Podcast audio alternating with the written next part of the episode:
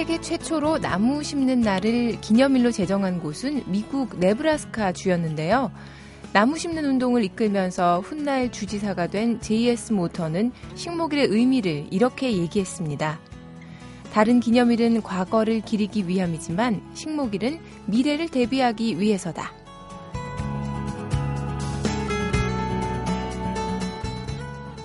정말 그렇죠. 다른 기념일의 시제는 과거에 맞춰져 있지만 식목일의 시제는 먼 미래의 환경과 생태에 맞춰져 있죠. 어쩌면 우리가 그동안 그 중요성을 체감하지 못했던 이유도 지금 당장은 간절히 필요하지 않다는 안일함. 세월이 한참 흐른 후에야 그 효과가 드러난다는 기약 없음 때문이라는 생각도 드는데요. 그런데 오늘 공휴일이었을 때도 심지 않았던 나무를 이제라도 한 그루 심어보고 싶다는 열망이 드는 이유. 황사와 미세먼지가 주는 재앙이 너무도 크기 때문 아닐까요? 중국의 식목일은 3월 12일이라고 합니다만 환경에 있어서는 우리나라, 남의 나라 경계 없이요. 모두가 손을 잡고 함께 지켜나가는 노력이 필요할 것 같네요. 안녕하세요. 매거진 톡 서현진입니다.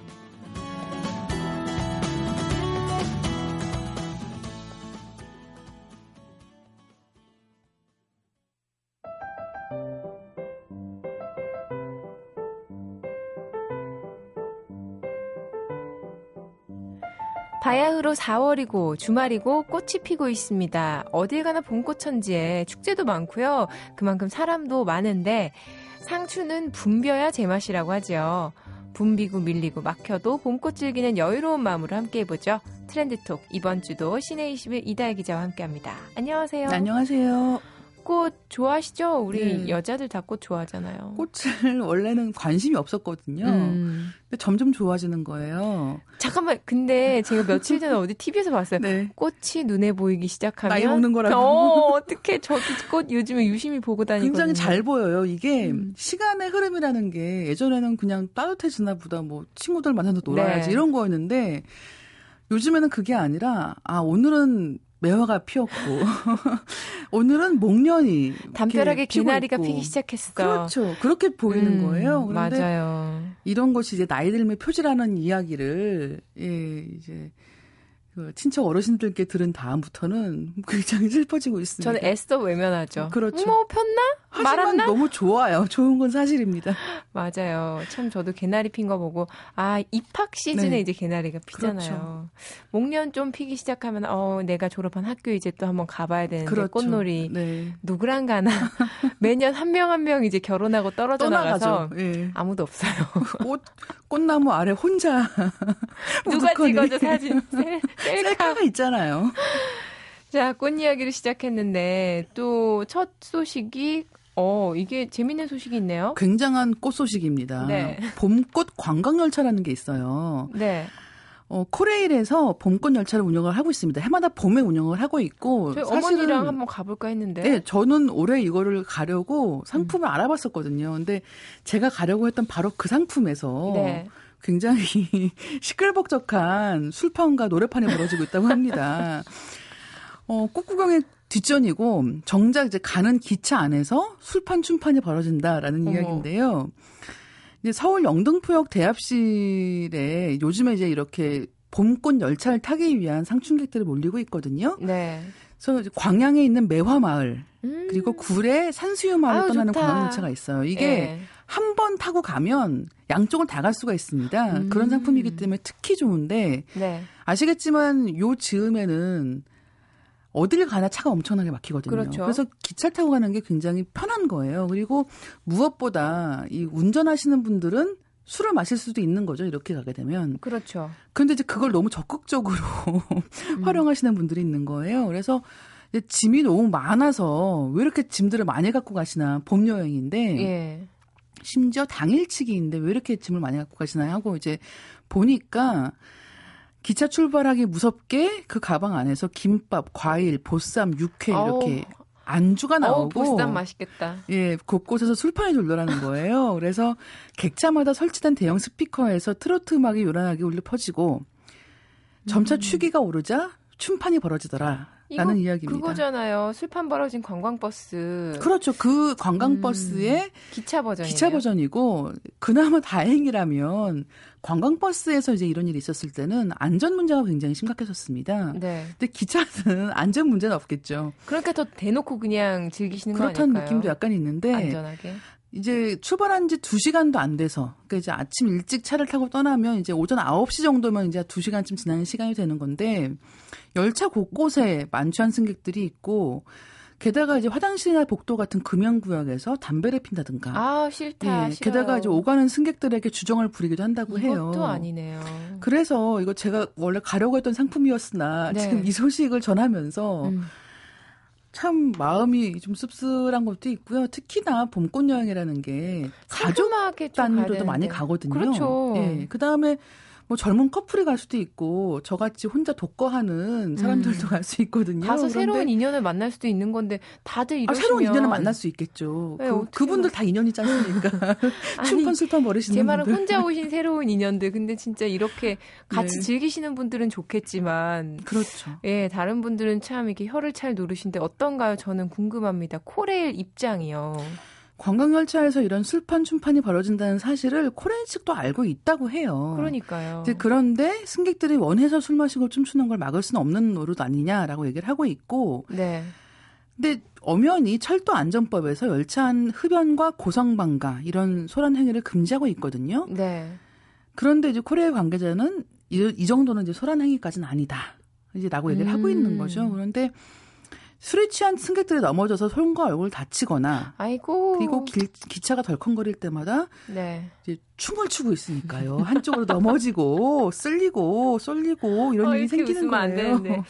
그래서 이런 상황에서 사고가 생기면 어떻게 할 것인가. 특히나 그렇죠. 이런 관광객들 대부분이 5, 60대이기 때문에 관절 이런 거 어떻게 다치고 그렇죠. 어떻게 예, 안전 사고의 위험이 있다는 점에서 코레아 네. 쪽에서 좀 더 적극적으로 대응해야 되는 게 아닌가 생각이 들기도 하고 음. 특히나 이렇게 단체 관광객들이 있을 경우에는 단체 관광객에 속하지 않은 이제 네. 개별 관광객들도 배려를 해야 되는 건데 이제 그것을 너무 지나치게 자율에 맡기고 있는 게 아닌가라는 생각이 들어요. 단체 관광객들은 그냥 객차 몇 개 이렇게 몰아서 뭐랄까 네. 그분들끼리 즐기시게 해드리고 네.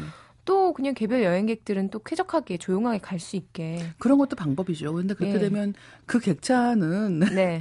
어 뭔가 난리가 나는 그렇죠. 겁니까? 새벽부터 불야성 분위기로 하얗게 아니, 불태우는 뭐 거죠. 지금 보니까 제가 볼 때도 그렇게 아까 말씀하신 것처럼 너무 자율성을 인정해주고 계신 것 같아서 그렇죠. 이제 꽃 구경할 음. 때 한국만 너무 유난하게 이러는 거 아니냐라는 얘기도 있어요. 그런데 음. 이제 일본 같은 경우에 네. 벚꽃철에 꽃놀이라는 걸 보면 거의 비슷합니다. 그래서 아침에 네. 이제 아침 9시쯤 사람이 없을 줄 알고 갔더니 이미 그 시간에 큰 벚꽃나무 아래는 전부 다 돗자리가 펴져 있어요. 아, 이미 선점하셨군요. 그렇죠. 근데 자리를 맡아놓는 건 얘기를 들으니까 대개 회사의 이제 막내 직원들이 아. 예, 와서 자리를 맡아놓는데요. 그래서 보면은 이제 맥주 같은 술도 짝으로 갖다 놓고 그렇죠. 한 최소한 20명 뭐 음. 뭐 많은 경우에 한 30명까지 앉을 수 있는 정도 자리를 다 맡아놓는 거예요. 그리고 아. 이미 11시쯤 되면 노랫소리가 들려옵니다. 난리가 나요. 똑같은 거예요. 그런데 다만 이제 그런 게 이렇게 열린 공간에서 그러니까 자리를 네. 뭐 옮길 수도 있고 이런 곳에서 적당하게 이제 그런 봄 분위기를 만끽하는 것과 기차는 한 번 타면 내릴 수가 없잖아요. 그렇죠. 그런데 이제 그런 곳에서 특히나 안전사고 위험이 있는 곳에서 다른 여행객들을 너무 배려하지 않는 것은 좀 자제해야 되는 게 아닌가 생각이 듭니다. 네, 이 시간에 우리 5, 60대 아버님, 어머님들 많이 네. 들으시는데, 예, 좀 참고해 주셨으면 감사하겠다는 네. 마음이 있습니다. 자, 이어져서 저희가 들어야 될 소식은, 아, 달라져야 할 시청률 조사 방식에 대한 네. 문제점이 어떻게 확인이 됐나요? 조사 방법에? 어, 방송통신위원회가 양대 시청률 조사 회사인 닐슨 코리아, 그다음에 TNMS의 조사 방식을 검증했는데 네. 이 패널 구성이 현실과 다르게 너무 노령화됐고 시청을 제대로 하지 않은 패널까지 이 집계에 포함시킨 것으로 드러나면서 방식을 바꿔야 되는 게 아닌가라는 얘기가 나오고 있습니다. 아, 사실 프로그램을 진행할 때 그렇거든요. 인터넷 여론이라는 게 있는데 그렇죠. 그런 거랑 너무 다르다. 시청률 조사 아니면 청취율 조사 나오는 거 보면 그렇죠. 심지어 어떤 일도 생기고 있었냐면 네. 어, 시청률 조사가 이제 어떻게 보면 절대적으로 중요하게 뭐 광고를 집행하거나 이런 쪽에서는 광고, 특히나 예, 예, 그렇죠. 중요하게 볼 수밖에 없는 절대 지표라고 생각이 되어 왔는데 이걸 믿을 수가 없다라고 생각되는 경우가 많아지면서 오히려 이 시청률이 높지는 않지만 SNS 같은 데서 이야기가 많이 되는 네. 프로가 진짜 보는 프로다라는 식의 얘기도 돌고 있는 거예요. 그러니까 음. 시청률 조사가 제대로 이루어지고 있다면 연령대별로 어떤 프로그램들을 더 좋아하는지 많이 보는지가 잘 나와야 되는데 네. 그만큼 현실을 배, 그런 반영하고 있지 못하기 때문에 SNS라든가 이런 추가적인 방식을 동원하고 있는 게 현실인 거죠. 또 어떻게 보면은요, 그렇게 많이 보는 분들이 좀 말을 많이 하시는 분들이 많이 보는 경우도 있고, 그렇죠. 그냥 보고서도 말 안 하고 SNS 같은데 안 올리는 네, 분들도 네, 있고, 참 그렇습니다. 복잡합니다. 어떻게 시청률 조사를 해야지 좀 합리적일까요? 일단 지금 이루어지고 있는 방식은요. 예. 2만 6,048여 가구가 기초 조사를 합니다. 음. 그래서 3천에서 4천 가구 정도를 패널 선정을 해요.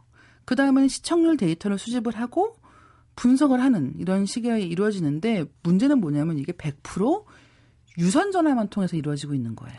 지금 시대가 어느 때인데 유선 전화가 없는 집이 얼마나 많습니까? 그렇죠. 요즘에는 유선 전화 있는 집이 더 신기할 정도거든요. 특히나 1인 가구 같은 경우는 더더욱 음, 그런데 맞아요. 어, 유선 전화만 통해서 이루어지고 있다는 것도 굉장한 문제고 게다가 이 전화를 유선 전화만 이용하다 보니까 낮 시간에만 전화 거는 거예요. 음. 그럼 낮 시간에 집에 있는 사람들이라고 하면 아무래도 어르신들인 네. 거죠. 그러니까 정작 어떻게 보면 이 시청률이 영향을 끼치는 마케팅적인 면에서 중요한 10대 후반에서 이제 30대 중후반 정도까지는 여기에 반영이 안 되고 있다는 그런 단점이 있다고 생각하시면 될 것 같아요. 예, 참 이렇게 사실 짧은 시간에 매체 환경이 엄청 변했잖아요. 네. 참 많은 매체들이 생기기도 했고 시청률 조사 방식도 이쯤에서는 좀 달라져야 될 것 같고 너무 여기만 또 우리 프로그램 만드는 PD나 그런 그렇죠. 제작진들도 여기만 제발 좀 목을 매지 말았으면 하는 생각이 듭니다. 정말 말씀하신 여러 가지가 다 같이 좀 네. 이루어졌으면 하는 바람인데 말씀하신 음. 것 같이 시청률만 가지고 이제 프로그램을 살리고 없애고 하는 일도 좀 없었으면 좋겠고 아니 없애는 것까진 좋은데요 마지막 인사는 좀 하게 해줬으면 그렇죠. 좋겠어요. 네. 그런 것도 그게 없더라고요. 사실 시청자에 대한 예의거든요. 네. 예. 근데 어쨌든 그런 것도 있지만 결정적으로 이제 TV로만 그러니까 정말 그 텔레비전으로 TV 프로그램을 보는 시대가 다 끝나가는 거예요. 음. 많은 가구에서는 뭐 컴퓨터로 보기도 하고 그다음에 스마트폰으로 보기도 하죠. 그래서 얼마 전에는 왜 시청률과 관계는 또 없을 수도 있지만 그런 TV를 스마트폰으로 보는 사람들도 워낙 많기 때문에 음, 저도 자주 봐요. 예, 그런 거 전부 다 음.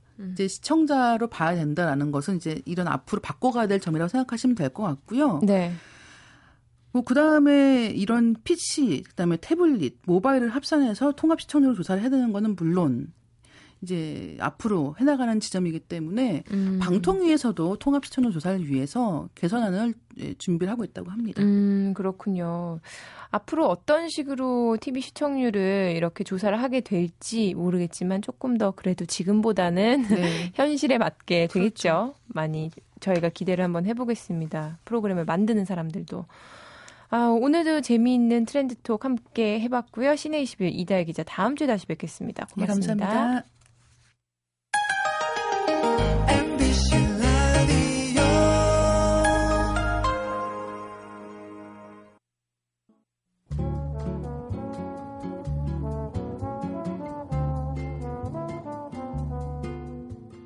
진달래를 보러 갈까? 벚꽃을 보러 갈까? 튤립을 보러 갈까? 요즘 꽃 축제가 워낙 많다 보니 주말마다 어디 갈지 고민에 빠지는 분들 많을 겁니다. 그런데요, 벌들도 같은 고민에 빠졌다고 해요.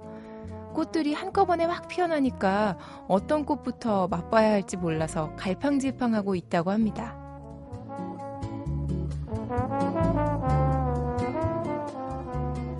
꽃은 개화 시기가 다 다르잖아요. 벌의 입장에서는 이것이 차례차례 나오는 일종의 코스 요리 역할을 했습니다. 에피타이저로 진달래와 개나리꿀을 먼저 모아뒀다가 벚꽃이 피면 이것도 조금 모아두고요. 5월에 꿀이 제일 많은 아카시아 꽃이 피면요.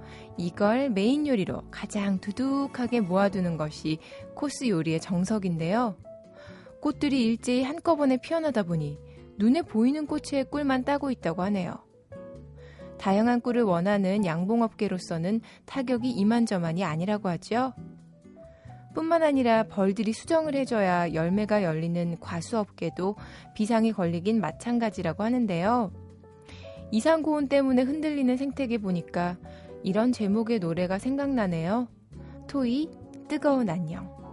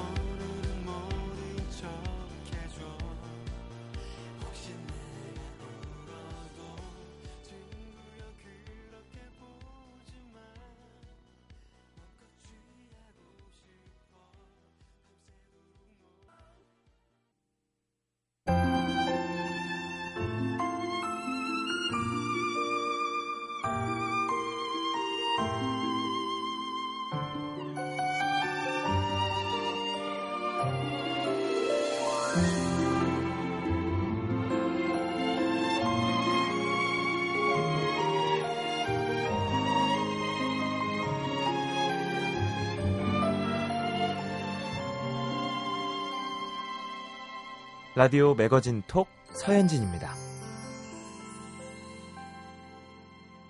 철학이라고 하면 어렵고 무겁고 딱딱하고 또 심지어 고리타분한 학문이라는 편견이 있습니다. 최근 철학의 중요성이 대두되면서 철학이 우리 삶에 꼭 필요한 실용적인 학문으로 보는 그런 견해도 높아졌죠.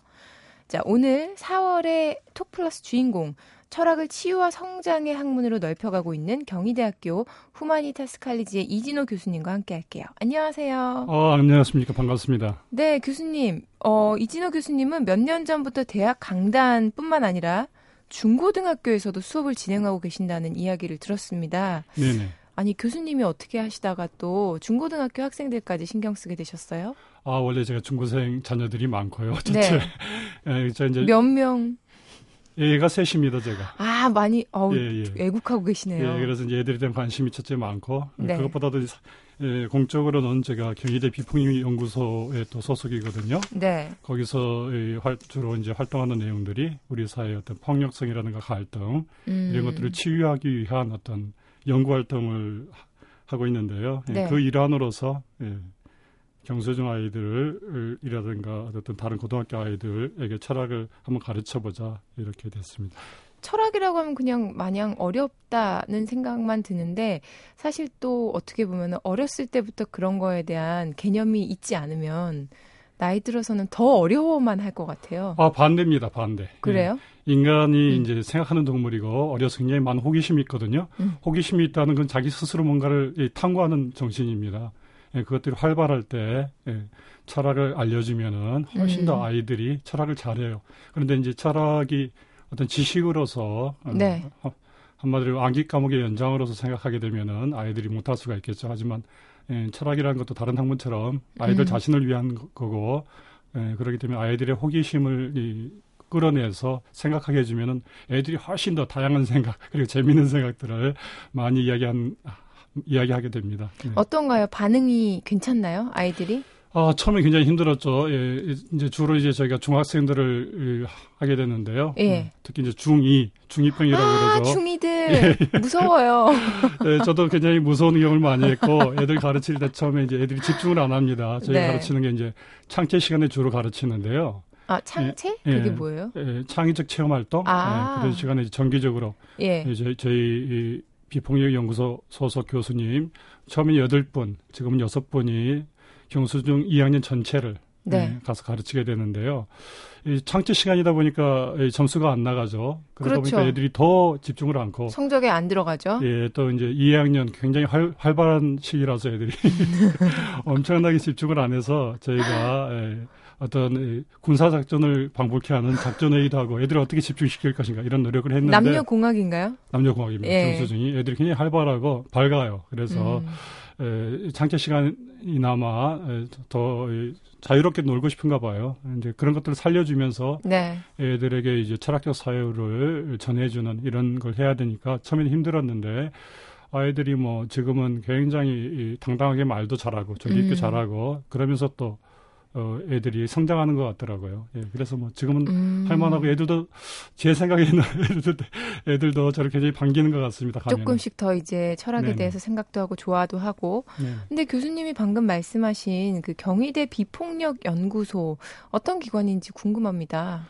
예, 아까 잠깐 언급했습니다마는 예, 우리 사회가 어떤 갈등과 폭력보다도 어, 인간이 할 수 있는 네. 화해, 어, 혹은 이제 이 조화로운 삶 이런 것들이 무엇인가를 이제 연구하죠. 이때 이제 예, 뭐 간디라든가 네. 뭐 이런 철학자들 어, 사상을 중심으로 연구했었는데요. 이런 이론적 연구에만 치중하다가 4년 전인가요? 사회적으로 학교 폭력 아, 또뭐 자살 이런 문제가 대, 두됐을 예. 때 제가 좀 저희 허우성 철학과 교수님이신데 소장님에게 제안을 좀 했습니다. 이론적 연구도 좋지만은 우리가 직접 힘들지만은 네. 뭔가 애들에게 직접 다가가서 에, 우리가 알고 있는 철학적 자산이라고 그러죠. 사람을 성숙시키고 풍요롭게 하는 이런 것들을 좀 전해주자 이런 제안을 제가 했었고 그게 계기가 돼서 저희 비폭력 연구소에서 에, 경수중 학생들을 지금 3년째 철학 교육을 가르치고 있습니다. 그 근데 아까 처음에 8명이었던 교수님이 6명으로 줄어들었다고 하셨잖아요. 네네. 그왜 그런지 여쭤봐도 아, 저도 돼요? 몰랐는데요. 저도 셋을 키웁니다만 출산율이 낮아져가지고 네. 네, 반이 줄었습니다.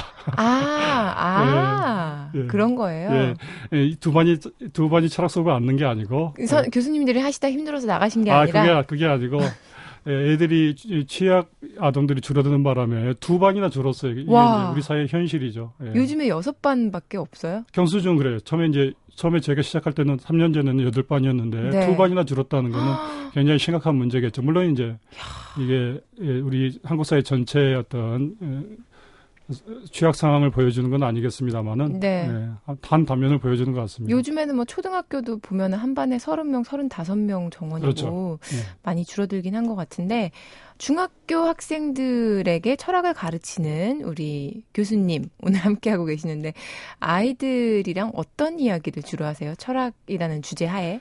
아 이제 처음에는 이제 폭력, 언어 폭력, 뭐 자살 예. 이런 얘기를 주로 했습니다. 이제 그런 문제 때문에 저희가 음. 개입하게 됐고 그렇지만 이제 뭐 폭력은 나쁘다 이런 식으로 전통적으로 하는 전통적인 방식의 그런 교육을 하는 것이 아니고 네. 아이들에게 네.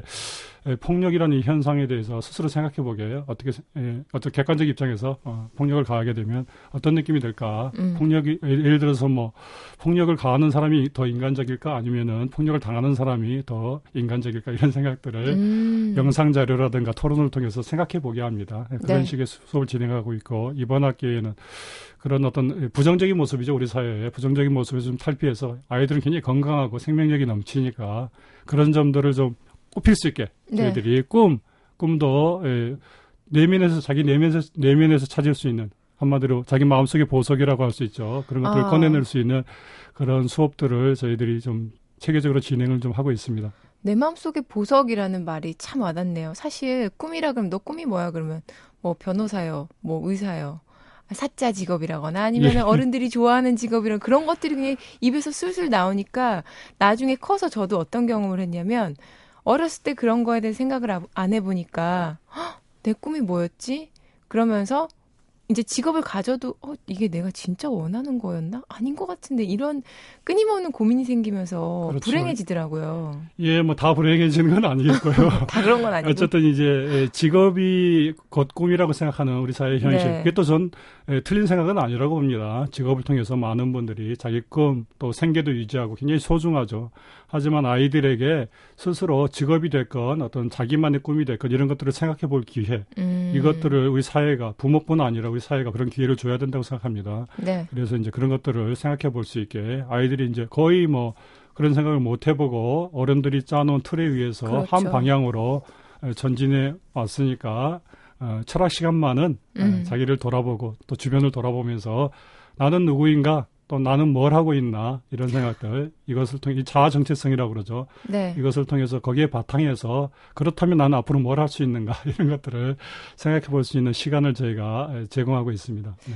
철학이라고 해서 굉장히 사실 저는 어렵고 거창하게 생각했는데 아이들에게 전해주는 철학 이야기 오늘 교수님 이야기를 들으니까 거창한 게 아니고 우리 생활 옆에 있는 거네요. 그렇죠. 예, 철학이 네. 원래는 예, 특히 동양 철학 같은 경우에는 예, 삶과 직접 밀, 밀접했었죠. 그래서 우리 선조들은 사실은 네. 예, 뭐 유교 철학을 중심으로 철학이 생활화돼 있고 체화돼 있었습니다. 음. 이제 예, 오늘날 서구화되다 보니까 예, 우리가 따라잡지 못한 서구 문물을 따라잡는 데 집중하다 보니까 우리 선조들이 익혔던 그리고 이제 우리 호흡 속에 남아 있는 철학적 생각들이 많이 죽었죠. 그럼에도 불구하고 여전히 한국 민족이 우리 민족이 굉장히 철학적이에요. 음. 진지하고 깊이 있게 생각하고 이런 이, 전통이 있기 때문에 예, 충분히 일상인들도 관심이 많거든요. 자기 자신의 삶에 대해서 이, 거기서부터 이제 철학은 출발, 출발하는 거기 때문에 네. 예, 우리 사회 철학적 어떤 토양,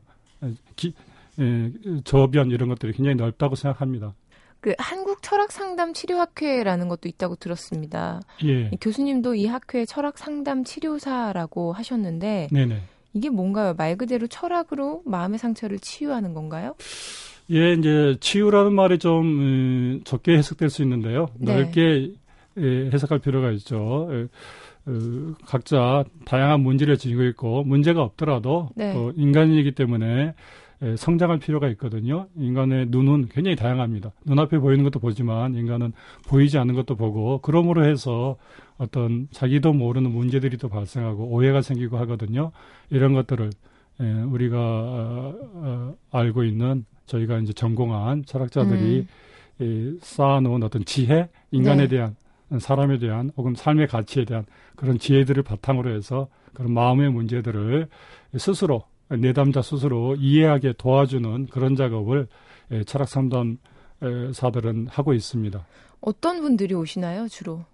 예, 저 같은 예, 저 같은 경우에는 이제 주로 교육 상담을 하거든요, 김수 아, 교수님처럼 예. 예, 교육을 통해서 이게 가장 좋은 방법이죠. 예, 교육을 통해서 또 이제 예, 대상 학생들에게 스스로 어, 자기의 문제를 생각, 생각하게 하고 그 자기의 문제와 각각의 개인의 문제는 사회적 연관성이 있잖아요. 그 사회적 연관성 또 위에는 이념적 차원이 있습니다. 이런 음. 것들을 쭉 철학이죠.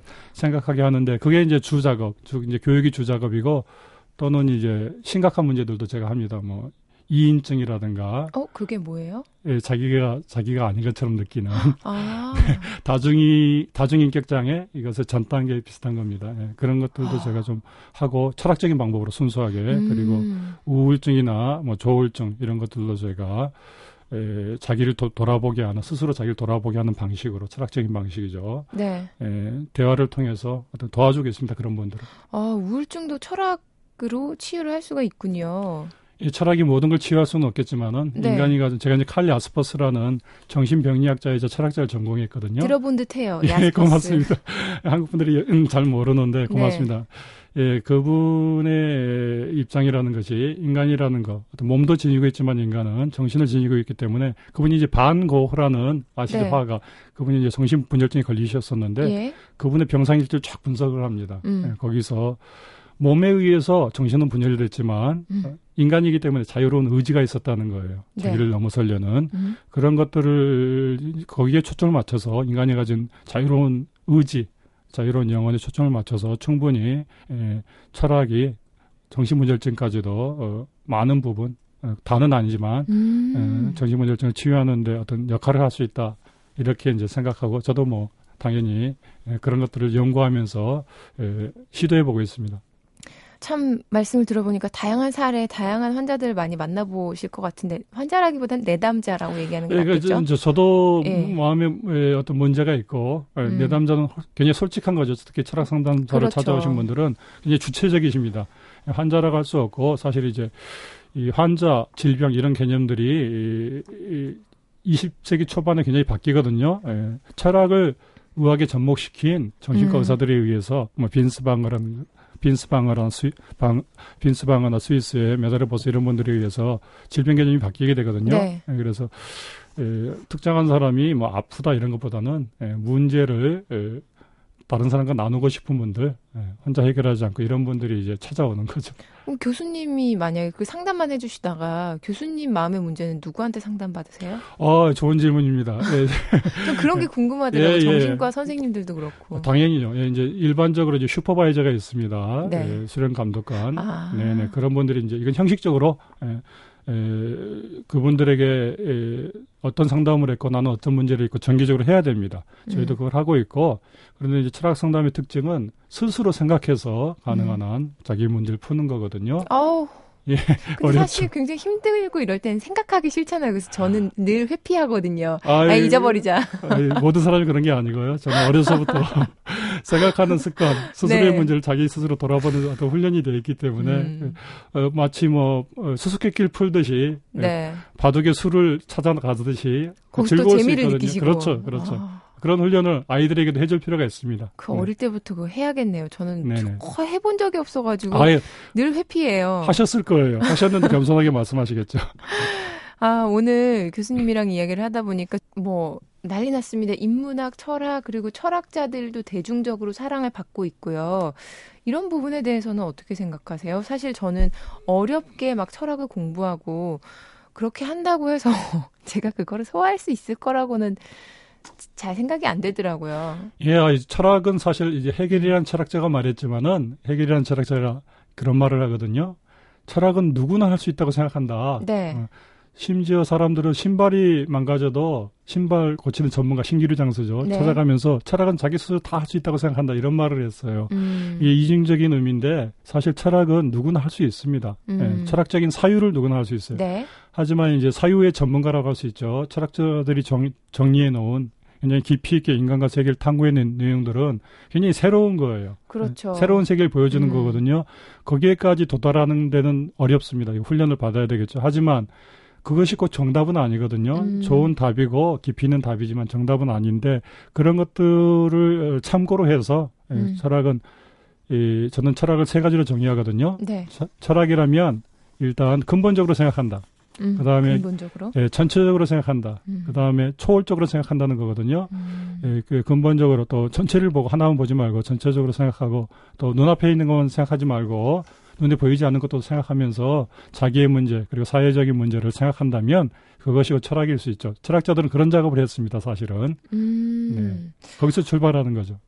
그렇군요. 앞으로는 이제 저도 서점에 가서 철학 관련 서적들이 꽂혀 있으면 오늘 교수님과 한 대화를 바탕으로 굉장히 신중하게 책을 선택하도록 하겠습니다. 철학적, 아유. 철학적 사유는 누구나 할 수 있다. 그렇죠. 네. 하지만 네. 어느 정도에 도달하기까지는 많은 훈련이 필요하다고. 네, 당연히요. 음. 네, 네. 알겠습니다. 오늘 정말 재밌었고요. 교수님, 어, 대학생 제자들 가르치는 것도 사실 쉽지 않은 일이실 텐데. 그렇죠. 우리 중2 학생들 가르치느라 고생 많이 하십니다. 정말 멋지세요. 아이 고맙습니다. 예, 그래서 하나 좋은 게 뭐냐면은 중학생들 네. 가르치는 게 굉장히 힘들거든요. 네. 아까 제가 전투에 비유했는데 그렇죠. 지금은 굉장히 이제 어느 정도 예, 전선이 정비가 됐습니다. 예, 그래서 이제 중학생들 가르치고 저희 경희대 가서 학생들 가르치면은 네. 마치 돈을 받고 음. 천국에 여행 온 기분입니다. 굉장히 즐거워요. 애들 가르치는 게 제가 새롭게 알게 됐습니다. 그래서 중학교 애들한테 고맙고 저희 경희대 네. 대학생들한테도 너무너무 고맙고 그, 저도 그런, 그렇습니다. 저도 교수님처럼 좀 긍정적인 생각을 좀 많이 하면서 살아야겠다는 생각 드네요. 아 재밌었습니다. 4월의 톡플러스 치유와 성장으로서의 철학 교육 전파하고 계시는 철학자 경희대학교 후마니타스 칼리지 이진호 교수님과 함께했습니다. 고맙습니다. 고맙습니다.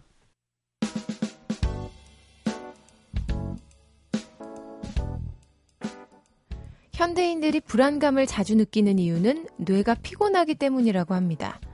뇌가 피곤하면 담담하게 반응해도 되는 문제까지 심각하게 받아들인다는 연구 결과가 있던데요. 오늘은 우리 머릿속을 복잡하게 했던 모든 것들 다 내려놓고 과부하에 걸린 우리 뇌를 좀 시원하게 식혀줘야겠습니다. 지금까지 매거진 톡 저는 아나운서 서현진이었고요. 함께 해주신 여러분 고맙습니다.